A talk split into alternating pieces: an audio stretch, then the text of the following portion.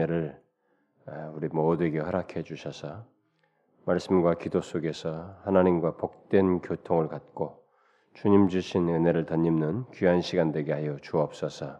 우리의 눈을 열어 주시고 우리의 심령을 열어 주셔서 하나님의 귀하게 아, 이 시간이 정말 하나님과의 은혜로운 시간이 될 수 있도록 우리 중에 계셔서 인도해 주옵소서. 예수 그리스도의 이름으로 기도하옵나이다. 아멘. 자, 우리 어, 드디어 마침내 이 마태복음의 제 끝부분 끝내겠습니다. 자, 그러면 우리가 어, 지난 시간에 보았던 내용 이후로 28장, 마태복음 28장 8절부터 20절까지 음, 우리 한 절씩 교독을 하도록 합시다. 그 여자들이 무서움과 큰 기쁨으로 어, 무덤을 빨리 떠나 제자들에게 알게 하려고 다름질할세 저희를 만나 가라사대 평안하뇨 하시거늘 여자들이 나아가 그 발을 붙잡고 경배 이에 예수께서 가라사대 무서움 말라 가서 내 형제들에게 갈릴리로 가라 하라. 거기서 나를 보리라 하시니라 여자들이 갈제 바스군 중 몇이 성에 들어가 모든 된 일을 제사장들에게 고하니 그들이 장로들과 함께 모여 의논하고 군병들에게 돈을 많이 주며 가로되 너희는 말하기를 그의 제자들이 밤에 와서 우리가 잘때 그를 도적질하여 갔다 하라. 만일 이 말이 총독에게 들리면 우리가 권하여 너희로 근심되지 않게 하리라 하니 군병들이 돈을 받고 가르친 대로 하였으니 이 말이 오늘날까지 유대인 가운데 두루 퍼지니라. 열한 제자가 갈릴리에 가서 예수의 명하시던 산에 이르러 예수를 배웠고 경배하나 오히려 의심하는 자도 있더라. 예수께서 나와 일러 가라사대 하늘과 땅의 모든 권세를 내게 주셨으니 그러므로 너희는 가서 모든 족속으로 제자를 삼아 아버지와 아들과 성령의 이름으로 세를 주고 다 같이 읍시다. 내가 너희에게 분부한 모든 것을 가르쳐 지키게 하라. 볼지어다 내가 세상 끝날까지 너희와 항상 함께 있으리라 하시니. 자, 이제 마지막 우리가 이 마태복음이 어떻게 끝나는지 보도록 합시다. 여러분 제가 지난 한 마태복음의 끝부분에서 예수님께서 십자가에 달리시기 전에 마지막 공생의 일주일이 얼마나 참 감동적이고 놀라운 은혜로 많이 가득 차 있는지 우리에게 익숙한 십자가 예정이지만 저는 그것에 감추어져 있는 아주 중요한 메시지들을 이렇게 그래도 간단하게나마 여러분들이 거론했습니다. 그래서 최소한 여러분들이 마태복음 최근에 그 돌아가시기 전에 그 내용 그 부분 26장 이후부터 여기까지 내용은 좀 한번 어, 객관적으로나 했지만은 그것만이라도 여러분 좀 상세히 들으시면 아주 참 은혜가 되고 유익이 될 거라고 생각이 됩니다. 자, 그러면 음, 우리가 지난 시간에 예수님께서 이제 부활하신 것에 대해서는 이 부활의 의미가 얼마나 주, 중요한 건지 제가 지난 시간에 부활이라고 하는 그리스도께서 부활하셨다는 것이 얼마나 엄청난 의미를 담고 있는지 그걸 제가 지난 시간에 설명을 했습니다. 그런데 이제 이 부활과 관련해서 어, 있게 되는 뒷부분의 이제 반응들 어, 이것에 대한 이제 그리고 마지막으로 주신 말씀들 이걸 이제 결론적으로 오늘 살피려고 하는데 무덤에 갔던 이제 이 여인들이죠. 음, 여인들이 어, 천사가 이제 거기 있었죠. 시신에 뭘 향유를 가지고 이제 왔는데 천사들을 만나고 천사가 빈 무덤을 보여주면서 예수 그리스도는 부활하셨다. 이 소식을 가서 제자들에게 전하고 제자들에게 갈릴로 어, 예수님이 가시니 가라고 그래라 이렇게 말해주라라고 하는 이 얘기를 듣고 어, 이들이 이제 막 가는 거죠. 근데 거기 보니까 무서움과 큰 기쁨으로 무덤을 빨리 떠나대. 그러니까 여기에 두 개의 정서가 교차하고 있는 것입니다. 한편으로는 가면서도 무서움과 큰 기쁨으로 무덤을 떠나서 예루살렘으로 돌아가는 장면입니다. 이게 교차되는 것이죠. 음, 이게 지금 자신들이 본 이 상황이 이게 지금 어떤 것이 정리가 안 되는 거예요. 정서상에. 예? 이게 아직 정리가 안 되는 거예요. 한편에서는 진짜 부활하셨다는 거예요. 못 봤어요. 그분은 못 봤고 그리고 지금 일어난 상황들은 너무 황당한 듯한 갑작스럽게 지금 우리 뭐 당연히 십체가 있을 것이고 뭐 시체나 좀 보려고 왔는데 부활을 전혀 생각지 않고 왔는데 이런 일이 벌어지니까 뭐 한편은 큰 기쁨이 있고 이전에 그러면서도 아직 그분을 못 만났고 어떤 결론을 실제로 확인을 못했기 때문에 빈 무덤만 봤지 뭔가 아주 아직도 개운치 않은 것이 있고 그 되어지는 상황 속에서 정서상에 지금 계속 연속되고 있는 이 무서움이 교차되어서 음, 그런 상태로 지금 예루살렘으로 향하고 있는 것이죠. 음. 자, 그래서 그렇게 돌아가는 길인데 큰 어, 무덤을 빨리 떠나서 이제 제자들이 알게 하려고 이제 막 다름질을 하고 있는데 예수님께서 이제 저희를 만나 주신 것이죠. 음. 주님께서 이 여인들에게 자기를 나타내셨습니다. 음? 나타내셨어요. 이렇게 여러분들이 항상 생각해야 될 것은 주님이 우리를 우리에게 나타내십니다. 자기를 음, 자기를 주님께서 나타내시죠. 때로는 우리가 사모하고 보기를 원하고 막 이런 자들에게 자기를 나타내시는 것이 더 흔하지만은 그러한다 할지라도 나타내시는 주체자는 하나님이에요. 주님 자신입니다. 응? 이것을 우리가 항상 잊지 말아야 됩니다. 제가 이번 주일날부터 또 이제 배교 시리즈 들어가게 되는데 음, 우리들이 이 항상 그 가지고 있는 사고 방식 중에 하나가 이런 세상 정신이 교회에 들어온 정신들이 우리에게 너무 많이 들어와 있어가지고 우리들이 그런 걸로 뒤섞여서 신앙생활 하니까 하나님을 믿어도 뭔가 개운지가 않고 뭔가 내 방식대로 이렇게 항상 석연찮음들을 가지고 있고 무슨 수고를 해도 너무 이렇게 치우치고 왜곡되는 이런 경우가 참 많은데 아, 이런 것도 있어요. 주님을 찾는다 이런 부분에서도 우리는 내가 이렇게 열심히 기도하고 뭘 하고 뭐 했으니 당연히 하나님께서 뭘 하셔야 된다. 어? 나를 만나 주셔야 된다. 막 이런 논리가 우리에게 많이 있습니다. 물론 하나님은 찾으라, 구하라, 주실 것이다. 이렇게 말씀하셔요. 그, 그렇게 하셔요, 하나님은. 그런데도 그 말 자체는 뭐냐면 구하라, 주신다라고 할 때 주시는 분의 주권이 거기 개입돼 있어요. 그분의 주체가 거기 개입돼. 그러니까 우리는 그분을 생각지 않은 결과를 쟁취하겠다는 이 논리가 우리 속에 딱 들어와 있는데 이게 이제 세상 정신이에요, 사실은. 그것이 부서져야 된다는 거예요. 응? 예를 들어서 내가 하나님을 만나겠다고 왔다. 주님, 저는 주님 꼭 좀 만나주세요. 저기 은사를 주세요. 뭘 주세요. 이렇게 했으니 이걸 줘야 된다. 내가 이렇게 구했으니 주세요. 라고 하는 이 논리로 신앙생활하면 굉장히 피곤하다는 것입니다. 응? 하나님이 분명히 구하라 그러면 주시고 뭐 어떻게 뭐 어떻게 하신다 뭐, 뭐 찾는 자에게 사모하는 자에게 만나 주시고 이렇게 약속하셨어요. 그러나 이 약속을 하셨다는 말 속에 우리가 명심해야 될 것은 오토매틱하게 자동적으로 내가 구하면 주는 이것이 아니라 그것은 세상에서 말하는 정신이에요. 세상 정신이에요. 음? 세상 논리예요. 그 그런 정신으로 예수 믿는 사람들이 많거든요. 그렇지 않단 말이에요. 그렇게 해서 주시는데 구하는 자에게 구하, 구하는 자에게 하나님 주시고 찾는 자에게 찾아주시고 이렇게 하시는데 이것을 하나님이 주체가 돼서 주권자가 돼서 결정하셔서 주는 거예요. 설사 주어더라도 그러니까 거기는 설사 안 줄 수도 있어요. 내가 원하는 것을. 여기는 전적으로 그분이 주권자로 계십니다.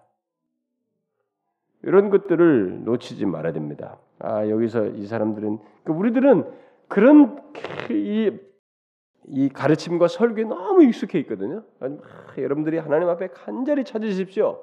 막 그러면 주십니다. 그러니까 그 말은 맞아요. 맞는데 중요한 것은 그 말을 하는 동기나 듣는 사람이 다 어느 쪽에서 듣냐면 내 입장에서 다 듣는다는 거야. 그러니까 여기 때도 구하세요. 하나님 앞에 간절히 찾으세요. 그럼 하나님 주십니다. 그러면 여기 때 이 강조점에 뭐가 있냐면 당신들이 당신이 그렇게 하기 때문에 주신다. 그래서 우리 쪽에 포인트가 다 있어요. 그 듣는 사람도 맞아 맞아 내가 열심히 해야지. 그러면 기도도 하고 열심히 하면 주실 거야. 다 내 쪽에 있어요. 아니에요, 여러분. 그게 우리가 잘못된 세상 정신의 유입 속에서 성경을 이해하는 것입니다. 구하는 자에게 주시기도 하시지만 하나님이 주시는 행동을 판단하셔서 하는 거예요. 그래서 그분의 주권이 여기서 아주 아주 중요한 것입니다.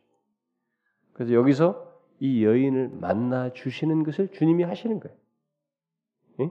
이 장면을 잘해요. 여러분 부활 이후에 예수님께서 취하시는 행동 하나하나 이 모든 것 우리가 십자가에서도 한 가지 행동 수도 다 의미가 있었어요. 계시적인 의미가 있었습니다. 여기서도 다 그런 것이 있어요. 이런 행동을 하실 때 하나님에게 아무 예수님께서 아무 생각 없이 툭 이 사람 만나고 툭 저 사람 만난 거 아니에요.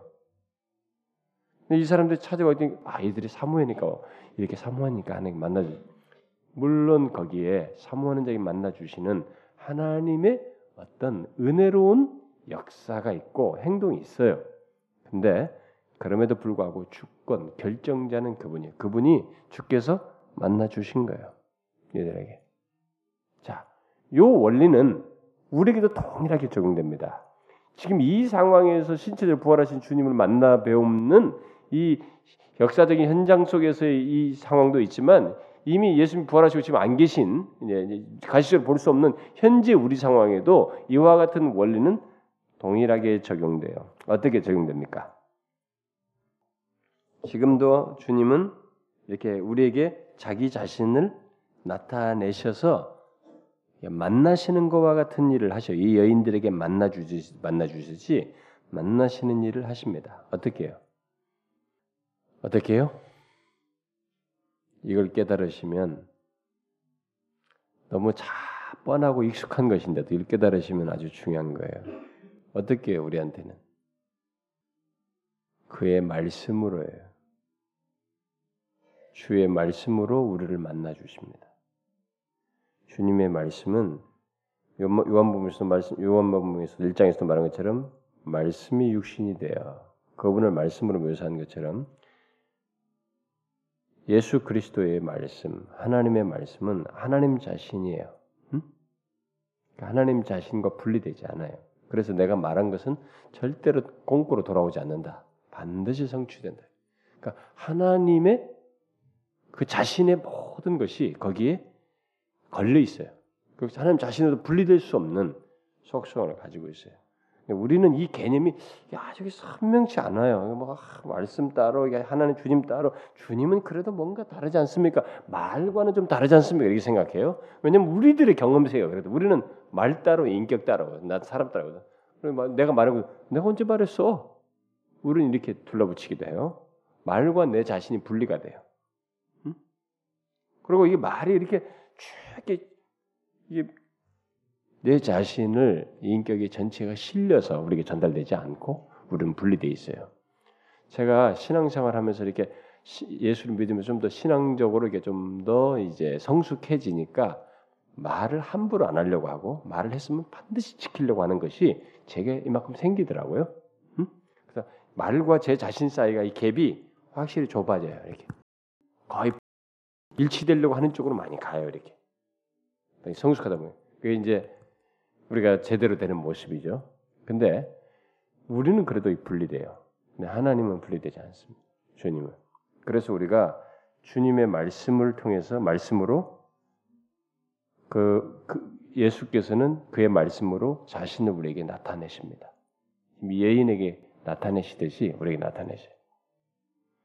그래서 여러분 물론 이렇게 하는 것을 우리에게 확인시키 이 일을 구체적으로 역사하시고 주님 자신이 그분의 말씀을 통해서 우리에게 나타내시는 이것을 우리에게 확인시키고 구체적으로 경험케 하시는데 역사하시는 분이 또 성령님이세요. 성령께서 그 말씀과 함께 역사하시는데 중요한 것은 그 말씀이 주님 자신과 분리되지 않았다는 거예요. 그래서 여러분 오늘날의 이, 이 뭡니까 이 케이블 TV와 이런 걸로 우리에게 너무 익숙해가지고 막 무슨 하나님의 말씀을 무슨 뭐 듣듯이 드라마 듣듯이 예, 비디오 같은 영상 매체로 듣듯이 막 이렇게 하고 니까 여러분 참 힘들잖아요. 막 우리는 내가 원하지 않아도 공예 속에 살아가지 않습니까? 뭐 차를 좀 타고 좀 멀리 좀 이렇게 산을 좀 푸른 산을 보고 싶은데 앞에 큰 광고판이 와서 뭐라고 딱써 있으면 우리 그걸 또 봐야 돼. 우리는 시각과 청각 온 지내는 막 공예 속에 시달립니다. 어느 때 내가 혼자 중얼중얼 뭐라고 중얼중얼 노래 부르고 있어요. 이거 어디서 내가 하나 지나가다가 어디서 지나가면서 들은 그 소리 소절을 혼자 중얼대는 거예요. 어? 유행가야 내가 볼 때는. 근데 그 나도 모르게 잠재적으로 흥얼흥얼 하고 있는 거예요. 그러니까 이게 내가 원치 않아도 우리는 이렇게 공예 속에 살아가요. 응? 그러니까 이제 우리가 그런데 그러니까 모든 게 이게 진심으로 이렇게 뭐가 받아들이거나 빨려 들어가거나 막 마음을 쓰질 않습니다. 그러니까 요즘 귀찮아요 모든 게 보는 것도 막 다 귀찮아요. 그러니까 이 설교도 이제는 귀찮은 거예요. 뭐 들으면 다뭐 이 얘기 하나 듣는데 그게 하나님 주님께서 자신의 말씀을 통해서 우리에게 나타내신다는 생각을 못 하는 거예요, 우리들이. 전하는 사람도 그런 의식이 없는 경우도 많지만 듣는 우리들도 그런 의식이 없어요. 그냥 듣는 거야. 그래서 주님을 만나 배움는 이 복된 경험, 여기서 두려움과 이 기쁨이 뒤섞인 것이 주님 만나면서 확 정리가 되잖아요. 예수 안에서 이 그 영혼의 소생함과 이 막 지평이 열리게 되는데 이 때문에 큰 감격 속에서 이 그런 경험으로 나가게 되는데 이런 것이 다 없어지게 되는데 이런 것이 안 생기는 거예요 우리한테.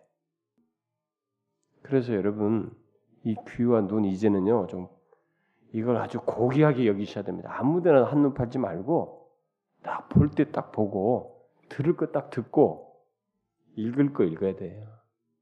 저는 요즘 인생이요 너무 짧아. 음? 더 많은 것 좀 읽고 싶고 말이죠. 막. 시간만 더 읽어내. 저는 진짜 잠자고 밥 먹고 화장실 가고 그거 빼고는 뭐 책하고 거의 살아요. 음? 뭐 제가 바스도 많이 안 하지만 바스 할 때도 그 들어가서도 그냥 그냥 책 읽어요. 화장실 가서도 책 읽습니다. 아침에 화장실 볼 때도 책 읽어요. 저는 이게 이게 습관이 돼 있어요. 이 책을 내 눈에서 띄면은 사실 나는 이상해요. 좀 이렇게 불, 뭔가 불, 멍하니 가만히 있는 게 좀 불편합니다. 더 귀한 것들도 많고 읽고 싶은 것도 너무 많아요. 그러니까 여러분들이 다른 것에 한눈 파지 말고 좀 귀하게 쓰라는 거예요. 이런 거. 근데 특별히 하나님의 말씀에 주님의 말씀에 여러분들이 굉장히 기울여야 된다는 거예요. 왜냐하면 거기서 주님께서 자신을 나타내셔요. 이렇게 나타내시듯이. 그래서 예수님은 이 여인들에게 천사가 말한 것과 똑같은 어, 결국 그 말씀 예수님은 이제 자신의 말씀 안에서 우리를 만나셔서 이 여인들에게 주신 어떤 그런 은혜죠 충만한 은혜 이게 다 정리되는 막 만나서 기쁘게 되고 너무 막 감격하게 되는 그런 은혜를 우리에게 동일하게 주십니다. 예, 지금도 그 말씀 안에서. 그래서 우리가 이것을 알고 주님의 말씀 안에서 믿음으로 주님과 교제하려고 해야 됩니다. 믿음으로 주님을 대면한다고 생각해야 됩니다. 믿음으로 주님의 자신의 말씀으로 나타내신다는 걸 기억하고 주님과 교제하려고 해야 됩니다. 이걸 아주 중요하게 생각하셔야 됩니다. 제발 예배나 이런 말씀일 때, 예배 들 때 하나님 말씀 일어날 때 절대로 그런 그런 의식도 없이 말이에요. 그런 생각도 깨달음도 믿음으로 그런 이해와 이런 태도도 없이 말씀 듣거나 그러지 말라는 것이에요. 그래서 예수님이 여인들에게 이제 어, 뭐라고 말해요? 천사들에게 했던 똑같은 얘기를 하시죠. 음, 어, 뭐라고 그래요? 가라사대 무서워 말라. 응? 이렇게 하면서 뭐 하는데 그러니까 이제 이 여인들의 그 예수님을 보고 붙잡고 막 경배하고 막 이러죠. 그러니까 이게 지금 이 두려움과 이것이 다 사라졌다는 거죠. 무서움과 큰 이런 혼란스러운 정서가 다 헤어졌다는 거예요. 그러니까 그분 안에서의 충만한 은혜, 이걸 경험하고 있다는 것이죠. 음? 네, 바로 그 얘기예요. 자, 그래서 예수님께서 뭐라 그래요? 가서 내 형제들에게 갈릴로 가라 하라. 거기서 나를 보리라. 어? 천사가 말했던 걸 똑같이 예, 말하게 됩니다. 자, 이것은 어, 예수님을 만났을 때 음, 우리 우리에게 적용해서 말하면 우리가 아, 그, 의 말씀 안에서 그를 만났을 때, 음? 이 부활의 소식, 어, 구원의 소식, 바로 이것을 만나고 끝나는 것이 아니라 전하는 자가 되어야 된다는 것을 어, 시사하는 것이기도 합니다. 보고 예수님 보고 경배하고 막 이 여기서 확인됐잖아요. 은혜를 입었잖아요. 지금 그분을 만나면서 근데 주님께서 뭐래요? 가서 전해라. 뭐말 안 해도 지금 가서 이제 봤으니까 또 천사들도 말했기 때문에 봤다라고 말할 거예요. 가서 어? 예수님 봤다 말이 말할 거예요. 어, 절로 간다 우리 갈리로 모인다 하더라 뭐다 말할 겁니다. 근데 예수님께서 굳이 또 말씀하세요. 뭐예요? 부활의 소식, 이 구원의 소식을 전하는 자들이 되어야 된다는 것입니다. 우리는 이 예, 그의 말씀 안에서 예수 그리스도를 만나게 됐을 때 나 혼자 아 참 은혜롭다 너무 말씀이 좋다 멋졌다 이렇게 끝나는 것이 아니에요. 우리가 하나님 말씀을 통해서 하나님에 대한 이해가 생기고 주님을 만나 뵙고 주님과 교제를 하게 되고 그분이 우리 자신에게 나타내신 것을 내가 듣게 됐을 때 그걸 소, 만나게 됐을 때 이 말씀을 통해서 그분에 대한 이해를 갖게 되고 그분을 그분과 교제하게 됐을 때 이것은 여기서 멈추지 말아야 된다는 거예요. 이 소식을 전해야 된다. 누군가에게. 그걸 예수님께서 말씀해 주시는 것이에요. 직접적으로 말씀하는 것입니다. 그러고 나서 이제 11절부터 15절 어, 사이에서 이들이 그런 그 말 듣고 이제 각오하고 뭐 이런 상황이 벌어진 사이에 이제 한편에서 또 벌어지는 사, 상황을 얘기하고 있죠. 어, 뭐예요?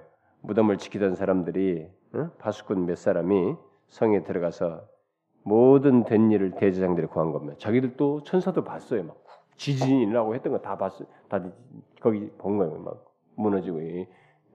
무덤 문이 열리고 하는 게 다 봤습니다. 그러니까 그런 되어진 일을 다 구한 거예요. 대제장들에게 구한 것이죠. 그런데 어떻게 됐어요? 그러자 대제사장과 대제사장들이 장로들과 함께 이 문제를 가지고 의논하죠. 의논하고 이 병사들에게 군병들에게 뭘 해요? 많은 돈을 줍니다. 많은 뇌물을 줘요. 많은 돈을 줘서 너희들이 밤에 잘때 제자들이 예수님의 시신을 훔쳐갔다고 그래라. 도적질이 갔다고 그렇게 말해라. 근데 이 군인들이 여기서 우리, 생명이 목숨이 달리기 때문에 난 못합니다. 이럴 수 있는 상황이에요. 그런데도 목숨이 현혹될 정도로 많은 돈과 이걸 받은 것입니다. 이게, 이게 많은 돈이라는 게 진짜 많은 돈이에요. 왜 그러냐면은 여러분들이 사도행전 12장 보면은 저기 베드로랑 이들이 탈출한다는 천사가 문을 열어줘도 나가게 됐을 때 여러분 한번 보실래요? 이때 당시에 그 보기 배경을 보면은 어? 사도행전 한번 12장 9절 한번 읽어봐요. 시작. 헤롯이 그를 찾아도 보지 못함에 파수꾼들을 신문하고 죽이라 명하니라. 이거 니네 잠자다 그랬지 이러는 거예요. 죽이라는 거예요. 이때 이들에게는 이런 이런 것이 있어요. 이게 아주 중, 중대한 것입니다. 그러니까 자기들이 죽는 게 달려 있는 거예요. 그런데도 많은 돈 때문에 이들이 여기서 현혹된 것입니다. 그러면서 뭐라고 그랬어요? 내가 이거 다 처리해 준다. 빌라도 총독에게 빌라도가 문제시하게 되면은 아무 문제 없이 다 처리해 주겠다 이렇게 했습니다. 굉장한 일을 지금 보장해 주는 것입니다. 어? 자기들이 죽을 수도 있는데 그걸 처리해 주겠다는 것입니다. 자, 그런데 여기서 우리가 주목할 것은 이 대제사장들과 장로들이죠. 이들의 행동입니다. 그들은 거짓말을 지금 시키면서까지 이 일을 진행하고 있어요. 막 모든 수순을 다 정리하고 있습니다.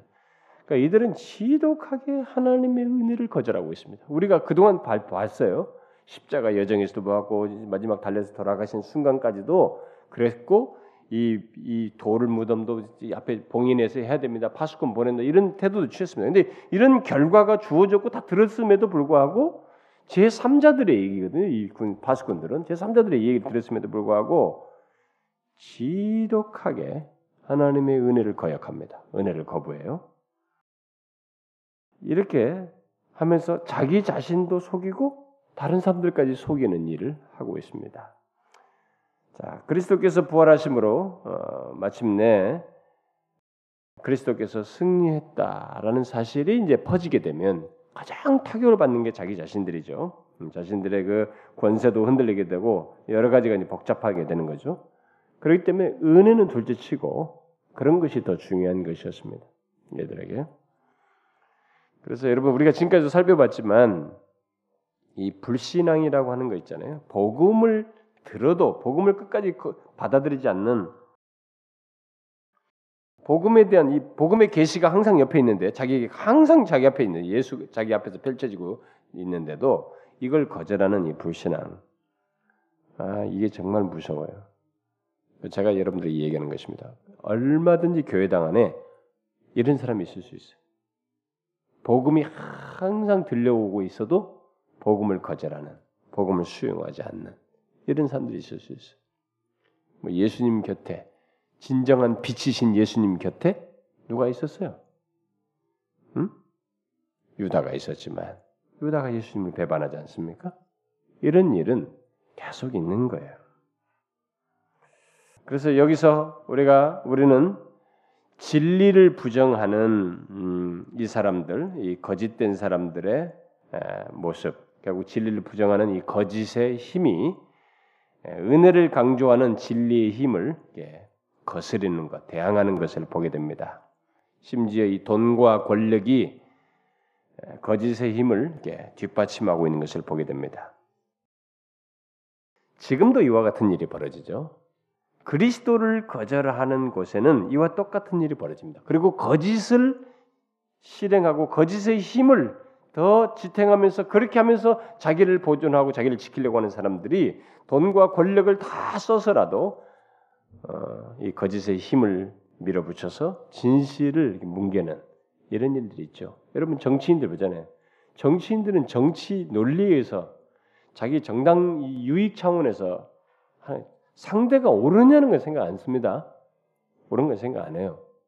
여러분 정치인들 하는 거 보죠 지금 요즘 막 뭐 흥분하고 뭐 해도 그게 다 자기 정 자기 입지를 그러는 것이에요, 여러분. 그래서 이 세상에서 가장 믿을 수 없는 첫 번째 대상이 정치인이에요. 응? 정치인들 중에 정직한 사람은 없어요, 여러분. 아마 백 중에 하나도 아마 거의 없을 거예요.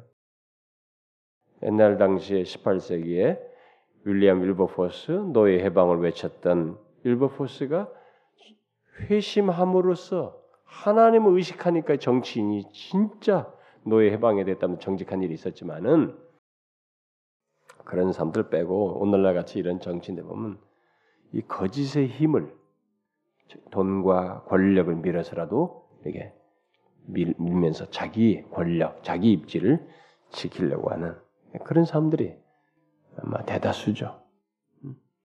음. 아, 이번 정치인들도 자 우리가 이전 정치인들도 아유, 좀, 이번에 좀, 좀 신사람 좀 가르치 가르치면 좋겠다면 똑같죠. 아, 정말 정치인들 대책이 없어요. 하여튼 이번에 또 있는 사람들도 다 기획해서 다 떨어뜨려야 좀 정신 좀 차릴는지 모르지만은 참 정치인들은 뭐가 없어요. 상식도 안 통하는 사람들이에요. 여기서 보여주는 거예요. 이 거짓의 힘을 돈과 권력으로 뒷받침하면서 자기를 지키려고 하는 이런 모습을 아, 보이고 있습니다. 그런데 중요한 것은 이렇게 하면서 진실의 힘, 특별히 진리, 예수 그리스도를 믿는 신앙, 이 진리의 힘을 이렇게 거절하는 뭐 이런 거짓의 힘, 그것이 우리의 현실 속에 있지만 그게 그렇게 오래 가지는 않습니다. 최종적인 결론은 진리 또 진실이 이기게 됩니다. 왜냐하면 여기서도 보다시피 없다 그래라. 시체를 훔쳐갔다 그래라. 이게 거짓의 힘이에요. 돈 주가면서 권력 다 써가면서 다 막았어요. 근데 어떻게 됐어요? 거기 보니까 다른 사람들이 많이 따르고 막 그래서 금방 다른 사람 유대인들은 다 믿는 것 같았습니다. 그러나 세상은 어떻게 됐습니까? 지금 보세요. 진리와 진실의 힘이 그 진리와 진실을 주관하시는 주님이 승리하잖아요, 여러분. 이게 여러분 우리가 이 차원에서 마지막 최후의 심판도 생각해야 됩니다. 반드시 진리가 승리합니다. 진실이 승리해요. 왜냐하면 그걸 주관하신 분이 주님이시기 때문에 그래요. 우리가 이것을 항상 기억하고 살아야 됩니다. 어쨌든 믿겨지지 않지만 15절에 군병들이 돈을 받고 가르친 대로 했습니다. 그리고 이 말이 오늘날까 유대인 가운데 들어 퍼졌다. 유대인들에게 그게 퍼졌어요. 거짓에 거짓을 사람들이 의외로 많이 믿어요. 여러분 이상하게 사람들은 거짓을 더 쉽게 수용하는 성향이 있는가 봐요. 응? 분명히 많은 의문이 생겼을 거거든요. 이게 자기들 생각할 때, 어? 너희들이 잤으면 잤는데 시체를 훔쳐간 건또 어떻게 봤어? 뭐 아마 상상해 보면 의문투성이거든요. 응? 너희들이 잤는데 그럼 훔쳐가는 건 어떻게 자면서 또 봤냐? 어? 이런 얘기며 근무 중에 너희들이 잤다면은 이게 큰일 나 이런 거 어떻게 선전하고 다니냐? 다 훔치 너희들이 목숨이 달려서 다 이거 감춰야 되는데 이런 걸 어떻게 말할 수 있느냐? 그리고 제자들은 다 무서워 도망갔어요. 어? 다 뿔뿔이 흩어졌습니다. 그런데 그들이 가서 또 그런 계획을 군사들이 다 지키고 있는데 그런 일을 했다? 대체적으로 이게 믿어지지 않는 것이에요. 그런데 사람은요 거짓을 잘 믿습니다. 여러분이 그뭐 요즘 인터넷에도 뭐, 뭐 뭐가 어쨌든 이번에 우리 촛불 사건이 있었잖아요. 뭐 거짓이에요, 거짓. 거기 거짓이 얼마나 많았습니까? 어떤 사람들은 막 전혀 아닌데 편승해가지고 막 뻥튀기 가지고 확 했잖아요. 가지고 다 드러난 사람들도 있었죠. 그런 사람들도 거짓인데도 사람들 막확 믿잖아요. 이 대중이라는 게 그렇게 무지해요, 여러분. 거짓을 잘 믿습니다, 사람들이. 진리를 잘 안 믿어요, 상대적으로. 그래서 이 거짓에도 힘이 있어요. 근데 중요한 것은 그걸 안 끝난다는 거예요. 진리를 주관하시는 진실을 주관하시는 주님 때문에 마지막에는 주님이 승리한다는 거예요. 그래서 우리가 나중에 보게 돼. 여기서 뒤에 사건에서도 보고 계속된 역사 속에서 보게 됩니다. 그래서 뒤에 이제 16절부터 예, 끝절까지 내용에서 아, 이 모든 권세를 지신 예, 그 주님께서 이제 제자들에게 나타나셔서 소위 우리가 대위임 명령이라고 하는 이런 최종적인 그런 말씀을 하시는 내용을 보게 됩니다. 그래서 제자들도 예수 그리스도를 이제 세상 권세를 주신 분으로 이게 받아들이게 되는 이런 내용이 여기에 나오게 됩니다. 자, 예수님이 십자가에 달리시기 전에 그의 제자들에게 갈릴리에서 제자들을 만나시겠다 이렇게 말했어요. 그러니까 열한 제자가 그런 말한 적이 있어요. 예, 그래서 이제 어, 열한 제자가 갈릴리에 가서 예수의 명하시던 산이에요. 예수님께서 그게 십자가 시절에 그걸 말씀하셨어요. 갈릴리를 말씀하셨어요. 갈릴리에서 만나. 근데 그게 이제 어떤 산이 구체로 또 있었던가 봐요. 그래서 이제 이 이런 제자들과 음, 그들과 함께한 예수 그리스도를 믿는 사람들의 그 무리들이 이제 다 그곳에 모이게 된 겁니다. 그런데 거기서 예수님을 배웠습니다. 거기서 예수님께서 그들 가운데 갑자기 나타나셨어요. 우리는 예수님께서 부활하신 뒤에 이런 나타나시는 주님의 이 모습, 부활하신 주님의 이 현현은 죽기 전에 나타나셨던 방식, 죽기 전에 그분의 모습, 그분의 삶과는 완전히 다른 것입니다. 달라요. 이건 굉장히 영, 분명히 인성을 취하셨지만 이 영화로운 인성이어서 완전히 다른 모습을 취하고 있어요. 그래서 죽기 전과 이 부활하신 후에 그분의 삶은 다릅니다. 그래서 근데 우리는 이것에 대해서 부활하신 후에 이 주님의 이 모습에 대해서 기록된 것 이상을 우리가 알지는 못합니다. 이게 뭐 성경에 기록된 부활체에 대한 묘사들이 있지만은 그 정도 이상이에요. 부활하신 주님이 이 땅에 이 땅에 계실 때 그 얼마 동안의 그 삶을 이제 사셨지만은 그걸 완전히 몰라요. 기록된 것 정도만 알지 우리가 장차 이제 경험할 일이겠습니다만 이게 너무 너무 영광스러워서 다 이해를 못해요. 그저 우리가 깜짝깜짝 놀라면서 탁탁탁 나타나셔서 보기만 하는 것입니다. 어쨌든 예수님께서 갑자기 나타나자 제자들이 그를 배웠고 보았어요. 그리고 경배를 했습니다. 음? 이제 그들 중에는 그렇게 하면서 의심하는 자들도 있었어요. 어? 너무 믿기지가 않잖아요, 지금. 예수님이 예, 부활, 부활하신 주님을 보고 있음에도 불구하고 그들은 그게 잘 믿기지가 않았습니다. 그러나 그리스도의 부활을 수용하는 사람들, 이들은 뭐 어떻겠어요? 부활이 자신들에게 일단 부활을 일단 부활하신 주님을 분명히 보고 확인했어요. 그걸 수용했어요. 부활을. 그럼 이 사람에게 어떤 어떤 게 있겠어요, 여러분? 이것은 너무너무 엄청난 의미예요. 그러니까 여러분과 저도 지금 예수 그리스도의 죽으심과 함께 부활을 믿는다고 할 때는 그것이 얼마나 엄청난 의미인지를 여러분들도 제가 지난 시간에도 얘기했지만 분명히 가지고 있어야 돼요. 알아야 돼요. 이건 너무너무 큰 것입니다. 지금 그가 십자가를서 죄를 지시고 죽으셨어요. 그리고 죽었어요, 분명히. 우리 죄 때문에 죽음이라는 것을 맛보면서 무덤에 내려가셨어요. 그런데 부활하셨어요. 이게 뭐예요, 여러분? 이 부활은 뭡니까? 죄와 사망이 정복됐다는 거예요. 그, 그, 그 부활을 여기서 보고 믿는 사람들에게, 그걸 수용하는 사람들에게는 죄와 사망이 극복됐다는 것을 자신들에게 확인케 되는, 믿게 되는 그런 내용이 되면서 이것은 인간에게 있어서, 어? 인간에게 있어서 어떤 새로운 어떤 삶의 지평이 열리게 됐다는 거죠. 인류 역사를 놓고 봐도 새로운 세상이 열린 거예요, 사실상. 막 정말 새로운 어떤 것이 이제 전개될 엄청난 많은 사람들이 이제 부활의 영광, 이 복으로 들어올 수 있다는 것. 죄와 사망에서 자유하게 되는 극복되는 이 영광스러운 부활로 참여할 수 있다는 것을 이제부터 열어주게 되는 보게 해주는 그 길이 열렸음을 확인케 해주는 바로 그 얘기예요. 그래서 여러분과 제가 부활, 부활, 예수 부활, 십자가 부활 이렇게 부활이 어떤데 여러분에게? 부활의 의미가 그게 분명히 자신에게 있었는데 내가 부활을 예수 그리스도의 부활을 믿는다는 것은 이것은 죄와 죽음이 끝났다는 것이에요. 나에게서 더 이상 상관이 없다는 것이에요. 동일하게 그것이 내 것이 되었다는 것을 말하는 것이에요. 부활을 수용하는 사람들에게는 그 예수 그리스도를 믿어 그의 부활을 확신하는 사람, 믿는 사람들에게는 바로 그런 의미가 있어요. 정말로 삶의 지평이 전혀 새로운 삶의 지평이 열리게 되는 것이죠.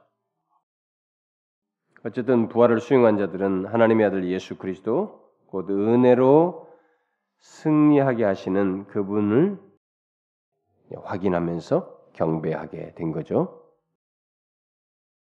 그런데 여러분 그 성경에는 여기는 나와 있지 않지만 예수님께서 부활해서 승천하실 때까지 한 40일 동안 계셨죠. 참 재밌어요. 주님께서 40일씩이나 계셨어요. 뭐 하루 이틀 사이에 막 충분히 많은 사람들이 다 보이고 일을 마치고 가실 수 있는데 40일이나 계셨습니다. 40일이나 계시면서 많이 나타나셨죠. 음.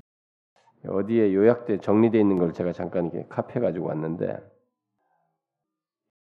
부활하신 그날 그날부터 어, 그 나머지 기간을 제가 뭐 이게 이해 못하는 거 그냥 툭툭툭 읽어주는 것은 별로 효과가 없지만은 그래도 한번 이렇게 머리로 한번 정리를 한번 해보시면 좋겠는데 주일날 아침에 제일 먼저 천사가 일출 전에 어, 예수님의 무덤에서 돌을 굴려내는 사건이 벌어지고 예수를 쫓던 예인들이 예수의 무덤에 찾아서 그의 시신이 없어진 것을 발견하게 되고 그 다음에 부활절 그 아침에 막달라 마리아가 베드로와 요한에게 가서 고하는 사건 고한 것으로 요한복음에 기록되어 있고 그다음에 무덤에 남아 있던 다른 예인이 예수의 부활에 대해서 말한 두 천사를 본 것으로 성경은 또 이렇게 달리 구, 분해서 있고 그다음 베드로와 요한이 예수의 무덤을 찾아오게 되고 그다음 막달라 마리아가 무덤으로 돌아오고 예수는 동산에서 그녀에게 홀로 나타나시는 것 이게 이제 그에게 직접 나타나시는 모습으로 나타나고 그 다음에 예수께서 또 다른 여인에게 나타나시는 것 이제 그게 이제 두 번째 출현이죠. 음.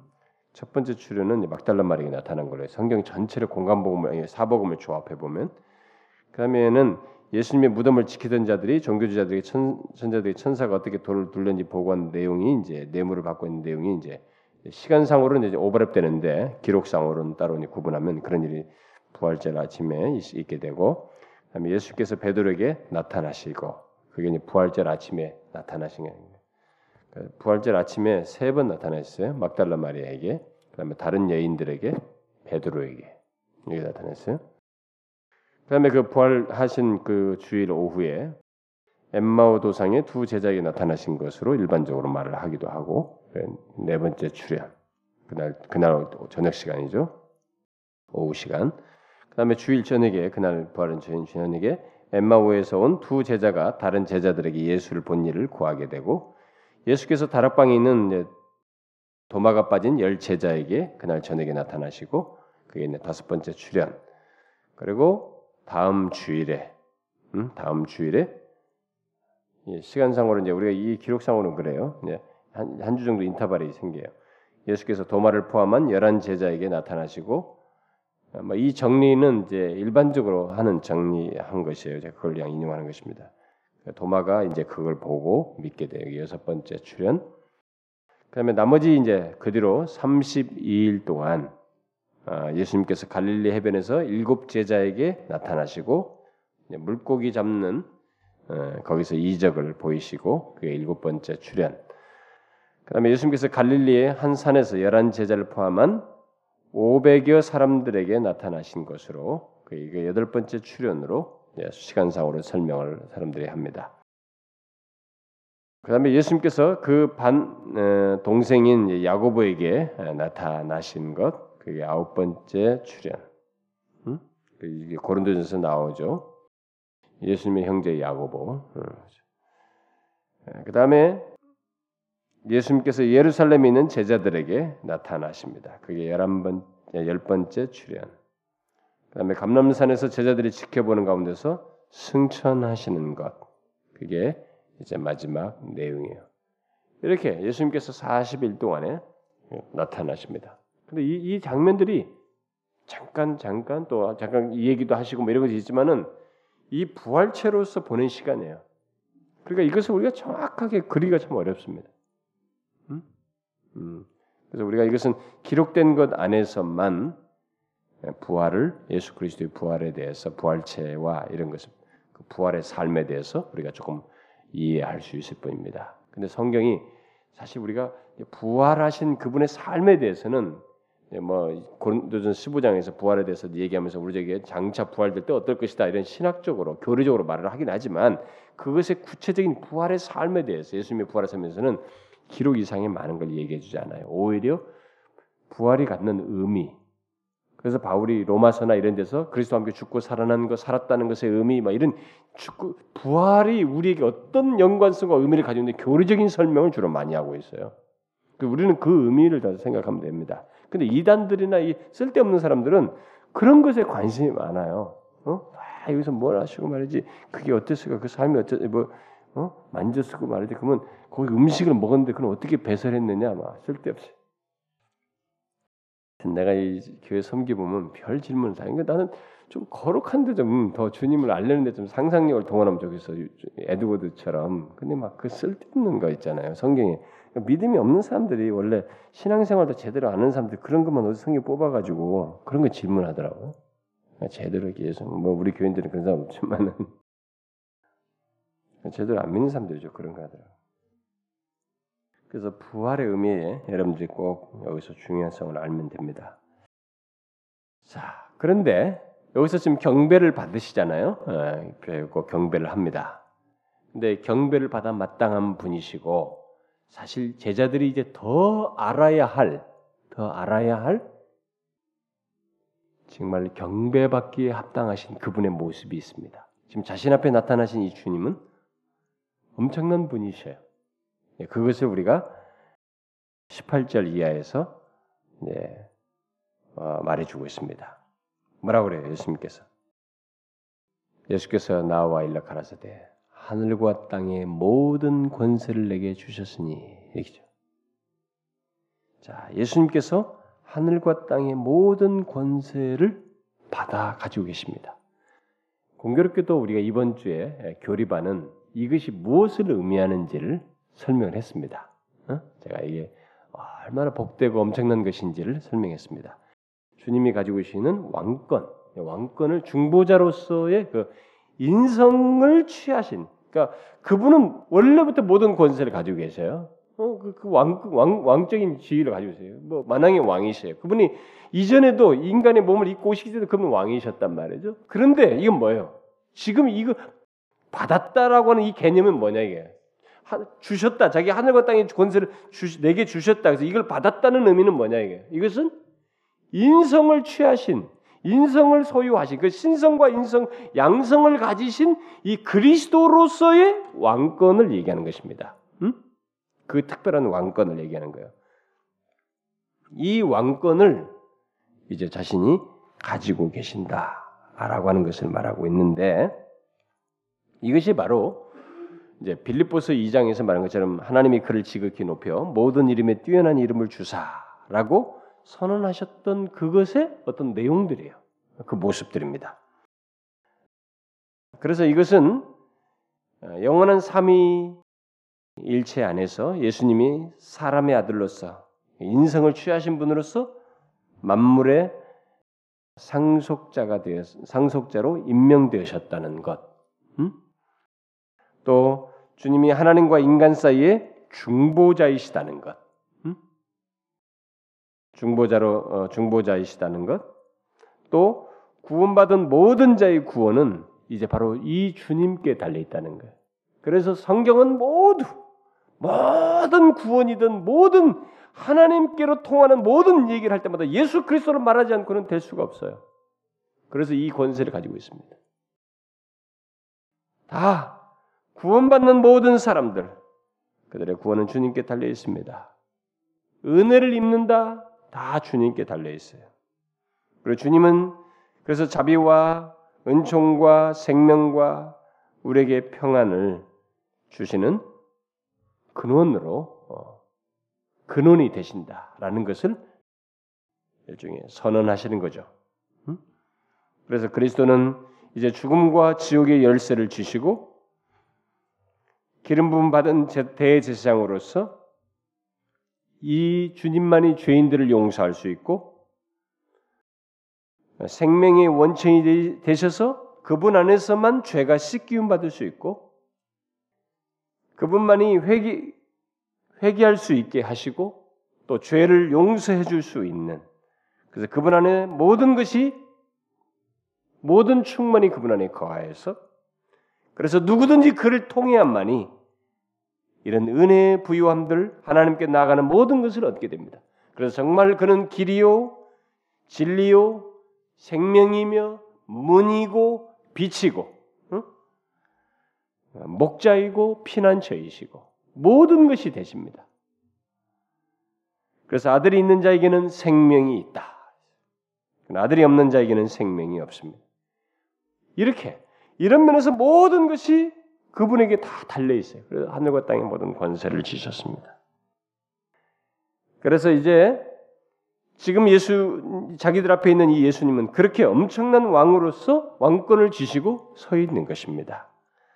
그래서 예수님은 이제 영적인 왕권, 이 우주적인 왕권을 가지시고 만물을 은혜로 다스리시고 모든 민족과 민족들 가운데 있는 사람들을 구원하시는 일을 주도적으로 주권적으로 그가 행하시게 됩니다. 그래서 이 구원하시는 그 가운데서 구원하는 자들을 주님께서 보호하시기 위해서 또 하늘과 땅의 권세, 이 왕권을 발휘하시기도 해요. 그래서 예수 믿는 사람들 또 구원할 자들을 하나님께서 주님께로 이끌기 위해서 상황을 엮으시고 상황 조성을 허락 이 만들기 위해서 자신이 지신 이 우주적인 왕권을 발휘하시기도 합니다. 그래서 모든 민족과 아, 민족들 가운데 있는 사람들을 구원하시는 이 모든 일을 아, 주님께서 이 부활하신 주님께서 아, 친히 주도적으로 하시게 돼요. 그래서 제사함을 얻게 하고 하나님 아버지께로 인도하는 일을 자신이 친히 주권적으로 하십니다.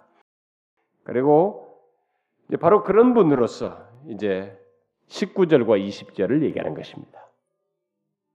자, 내가 그런 권세를 진 자로서 그렇게 다 민족 가운데서 사람들을 구원하며 이끌 것이다. 하나님 아버지께로 이끌 그런 권세를 가지고 또 이끌 것인데 그러므로 이런 사실이 있으니 너희는 가서 모든 족속으로 제자를 삼아라. 첫 번째 명령. 네? 우리에게 먼저 주, 우리에게 우리에게 직접적으로 주신 명령이 겁니다. 가서 모든 족속으로 제자를 삼아라. 하늘과 땅에 권세를 지신 이 그분이 사람들을 구원할 것이다. 그 권세를 주시고 할 것이니 너희들은 가서 모든 족속으로 제자를 삼아라. 주님께서 구원하시는 이 목적을 이루기 위해서 너희는 가서 제자들을 삼아라. 이렇게 하면서 제자들을 보내시고 또한 우리들을 보내시는 것입니다. 그래서 제자들은 이 복음을 전함으로써 모든 민족을 예수 그리스도에게로 인도하는 이 일에 참여하게 될 것입니다. 그래서 이 제자들로 말미암아 예수 그리스도의 은혜를 알게 되고 구원의 길을 이제 알게 되겠죠. 저희들 여러분과 저를 통해서 사람들이 은혜를 알게 되는 것입니다.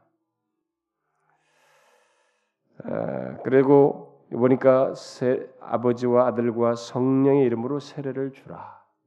우리 성부 성자 성령이 나오죠. 삼위 하나님이 나옵니다. 세례를 주라. 이 세례를 준다는 것은 뭐겠어요?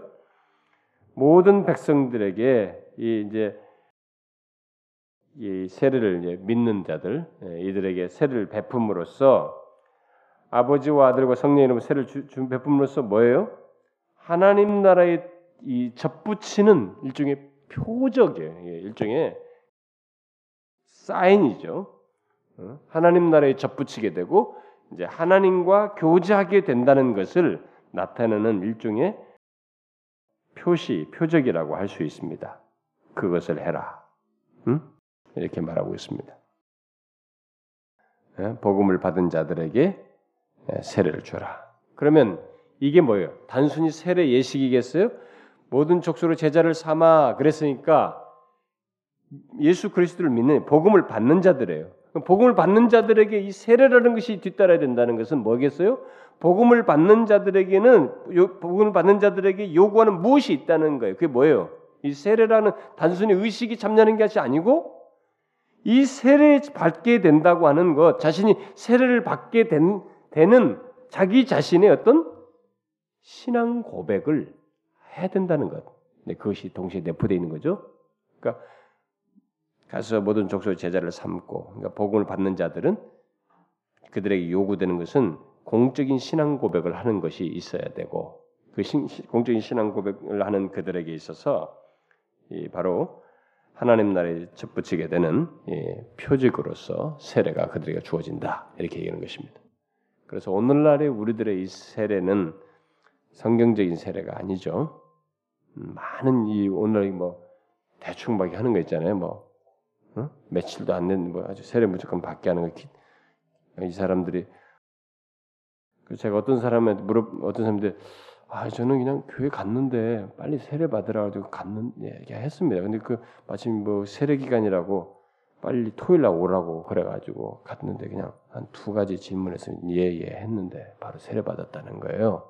어떤 분은 근데 그게 대부분이에요. 대부분입니다.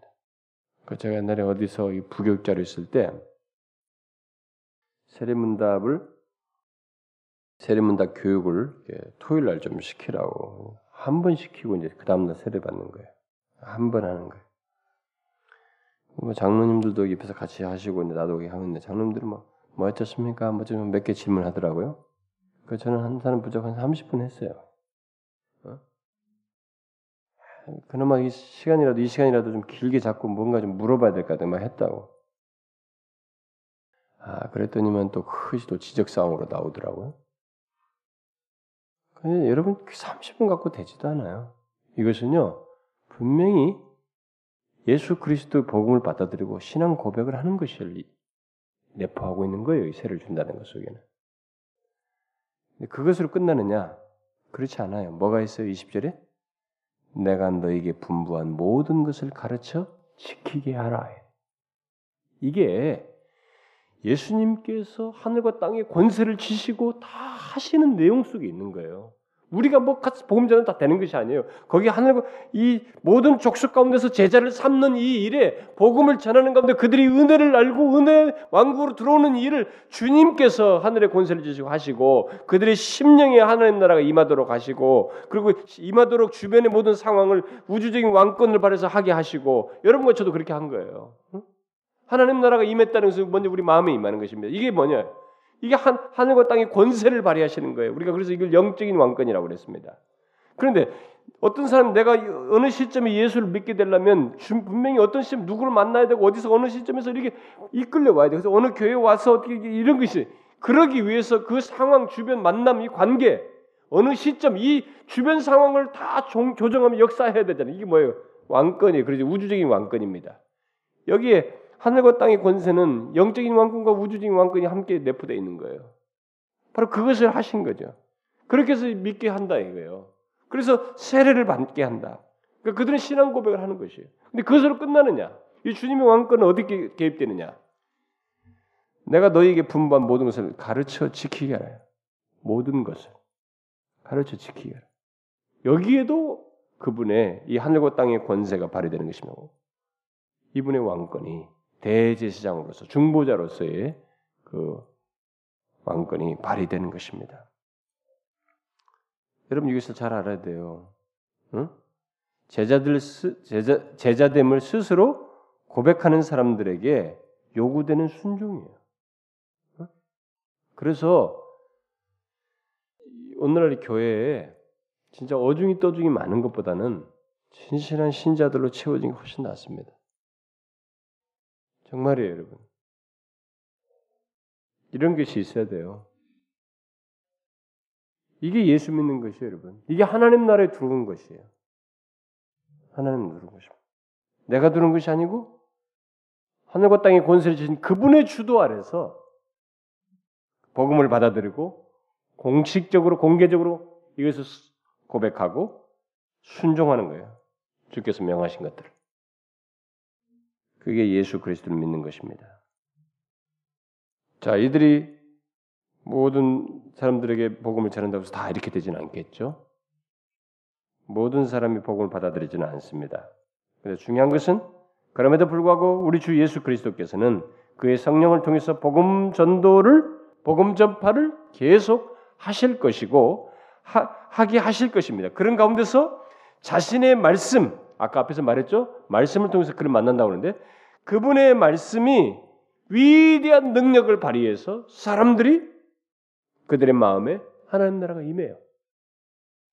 주님을 만나게 됩니다. 그래서 그리스도의 말씀은 위대한 능력을 나타내면서 모든 민족 가운데서 선택된 사람들을 찾아냅니다. 찾아 구원하게 됩니다. 여러분 보세요. 진짜 구원받는 거 다 그리스도의 말씀이 전파되면서 사람들이 돌아옵니다. 어, 어쩌다 내가 왔지? 그게 그리스도의 말씀의 능력이에요. 그분이 말씀 안에서 우리를 그 사람들을 만나시는 것입니다.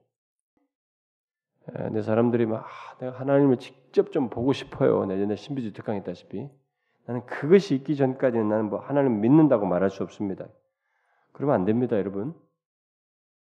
그분의 말씀과 그분은 분리되지 않아요.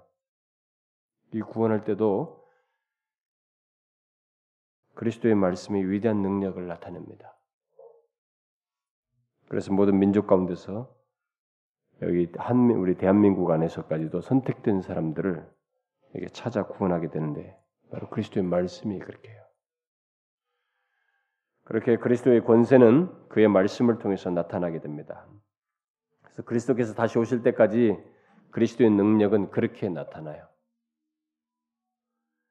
그래서, 그, 그래서 이 복음의 능력에 의해서 수많은 사람들이 그리스도께로 오게 될 것이고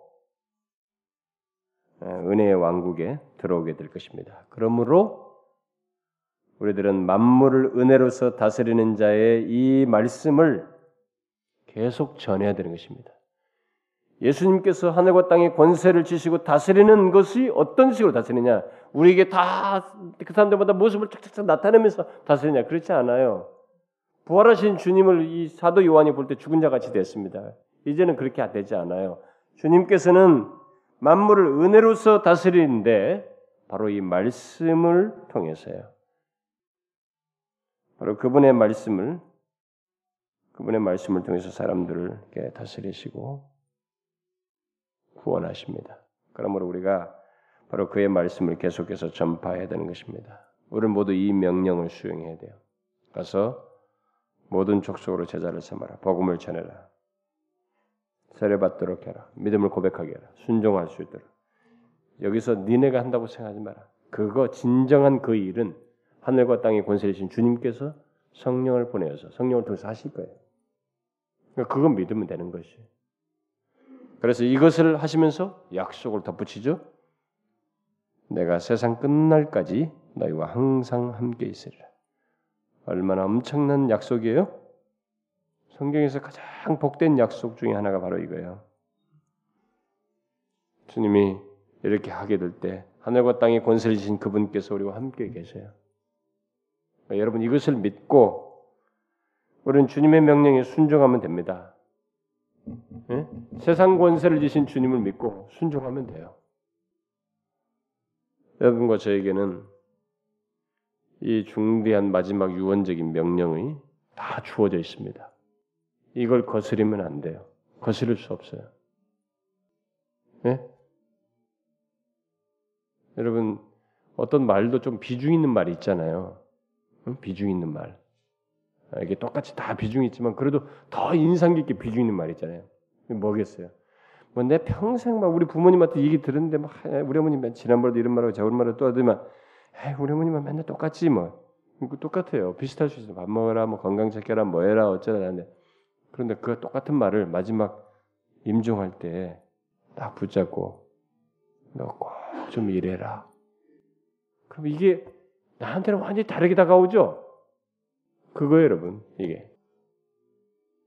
너 가서 모든 족속으로 제자를 삼아서 세례를 주고 내가 분반 모든 것을 가르쳐 지키게 하라. 잊지 마. 내가 세상 끝날까지 항상 함께 있을 거야. 이 중대한 얘기를 하시고 나중에 승천하신 거 아니겠어요? 여러분 우리가 이 중대한 말씀을 그대로 순종하도록 합시다. 네?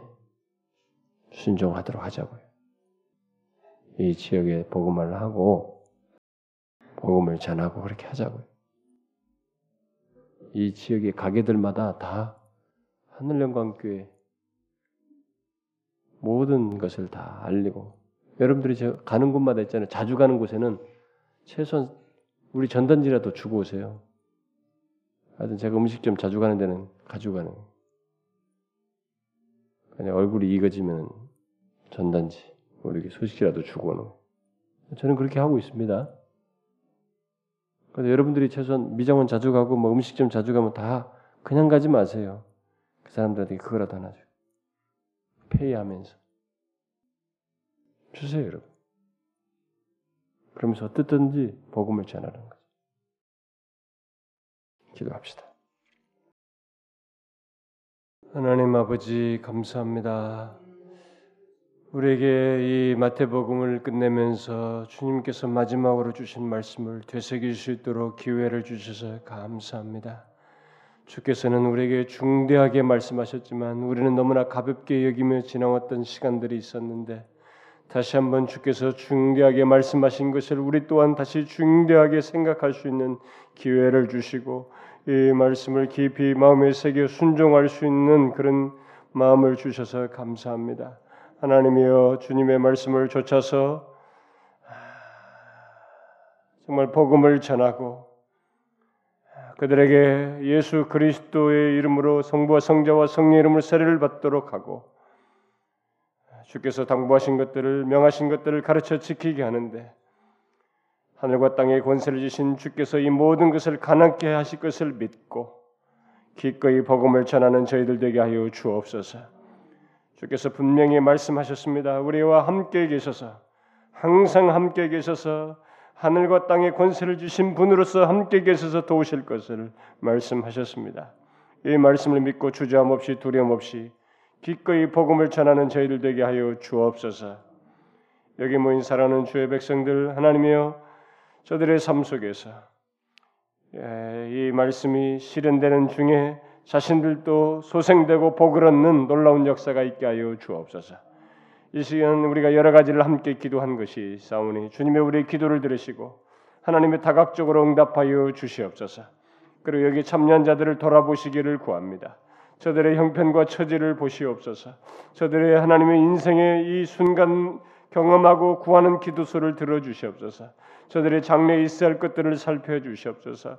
하나님 이런 모든 개인적인 필요와 가정의 필요를 돌아보아 주시고 심지어 자녀들의 상황까지도 고려하셔서 하나님의 먼저 주님의 의를 구하는 저들의 심령을 헤아리셔서 생활 속에서도 필요한 것까지 보살펴 주시고 길을 열어 주시고 적절하게 허락해 주시기를 구합니다. 우리의 기도를 들어 응답하실 하나님을 믿사옵고 우리 주 예수 그리스도의 이름으로 기도하옵나이다. 아멘.